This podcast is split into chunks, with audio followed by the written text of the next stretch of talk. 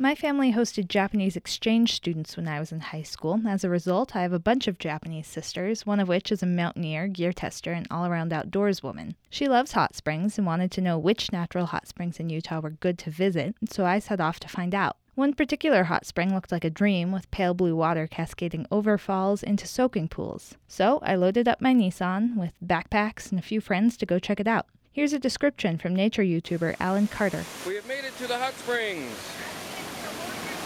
They are green. The water is a greenish. I don't know what minerals are in it. There's a distinctive smell to the water, obviously, from natural minerals. And it is hot, it is heated. Ultimately, I had to report back to my sister disappointed. What looked perfect on Instagram was crowded and scattered with trash and broken bottles. I was left wondering how many of our other natural resources suffer from social media related overuse. I talked to Chris Wonderly, the social media manager at Canyonlands National Park. He described social media as a great tool to get people excited about Canyonlands. Our big thing is to allow for people to connect with the park, both people who have come here before or people who have never been here before, to see photos and read articles and learn about Canyonlands and arches. Really great scenic photos, big landscape photos, blooming flowers, those kind of things about what's going on in the park right now. That usually gets the most kind of interaction from our visitors. I also sat down with Ashley D'Antonio, a researcher at Oregon State University who specializes in the impact of media on recreation. She describes social media as a double edged sword. National parks and other public lands across the U.S., not just in Utah, have been kind of dealing with this phenomenon of social media. It's been manifest. One way has been kind of a change in use levels. So someone might post a great photo on Instagram of their favorite spot, and in the past it may have been a location that was tucked away that not a lot of folks had visited. And then once it goes viral or everyone starts liking on social media, everyone ends up there. My hot spring experience wasn't the only one. There are many other cases of overuse, and some are specifically tied to social media. So I'm sure you or others have seen Grand Prismatic Spring. It's that big, beautiful hot spring in Yellowstone that kind of has rainbow colors, like red in the center and coming out from there. And someone had taken an overhead shot of it and posted it to social media. The Smithsonian Channel described the overhead view of Grand Prismatic Spring as one of nature's most amazing sights. Getting a chance to experience this colorful, steaming cauldron is why many come to Yellowstone in the first place. But there's nothing like seeing it all from the air. And folks were kind of seeking out that same angle and causing social trailing up to this hillside around Grand Prismatic Spring. Managers must choose to either allow the problem to continue or spend money to mitigate the pattern of misuse. In the case of Grand Prismatic Spring, the managers went the mitigation route. And it got to the point where the ecological impact of folks kind of seeking out this particular photo that they had seen online resulted in the park actually developing and building a new established trail. Billings Gazette reports. It's an area that some people did hike up to, but all the people hiking up there off of a designated trail were having an adverse impact on the resource. So therefore, the, the development of this trail, one, protects the resource, two, it enhances visitor opportunities to see the really unique geothermal features in Yellowstone. So it's a win-win.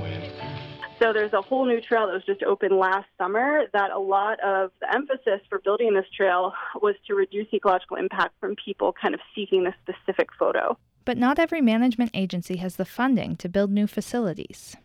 It really just depends on the situation as well as the resources that the agency has um, to do additional management actions at the place that's become popular from social media. Social media is an equalizer that can be used to affect change. D'Antonio and Wonderly both suggest that we can use social media to share our love of the outdoors while educating about responsible outdoor practices think before you post, like what might the consequences be of you posting this particular location? People have a responsibility to act in ways to minimize their own impact when out in their public lands, regardless of whether it is posted on social media or not. You shouldn't be posting things that are illegal or damaging resources in our parks and protected areas because not everyone who sees that photo is going to understand or know what the best practices are. Other social media accounts, such as Trail Trash Utah, exist to shame users posting images that violate park rules or leave no trace principles. These accounts can have big effects. If people tag Canyonlands or post it to our Facebook account. If it is a an actual violation of some park policy, we would pass that on to our law enforcement staff to investigate. Uh, so we certainly do find people who are passionate about protecting public land, so we do appreciate those. One prominent case concluded in 2016. A woman actually pleaded guilty to painting graffiti both in Zion and Canyonlands. Inside Edition reports. It's an American treasure, one of our nation's pristine national parks. Now look at this abomination. It's graffiti painted on a rock. It was painted by this knucklehead, Casey Nocket, who uses the tag name. She was caught via social media, via posting these paintings um, to social media, and then the public actually caught her and um, kind of made this well known on a blog called Modern Hiker, and that's when the Park Service actually figured out that this was happening and were able to charge her with this graffiti. So, so in this case, social media could have perpetuated the graffiti, but also was a tool that folks used to actually enforce and um, kind of bring this person to trial for breaking the rules. So, is social media a tool to share Utah's natural beauty with others? The origin for patterns of misuse on our public lands? Or a potential mechanism to enforce park policies? Maybe the beauty and the danger of social media is that the decision is up to us. With Utah Public Radio, I'm Leslie Ferrero.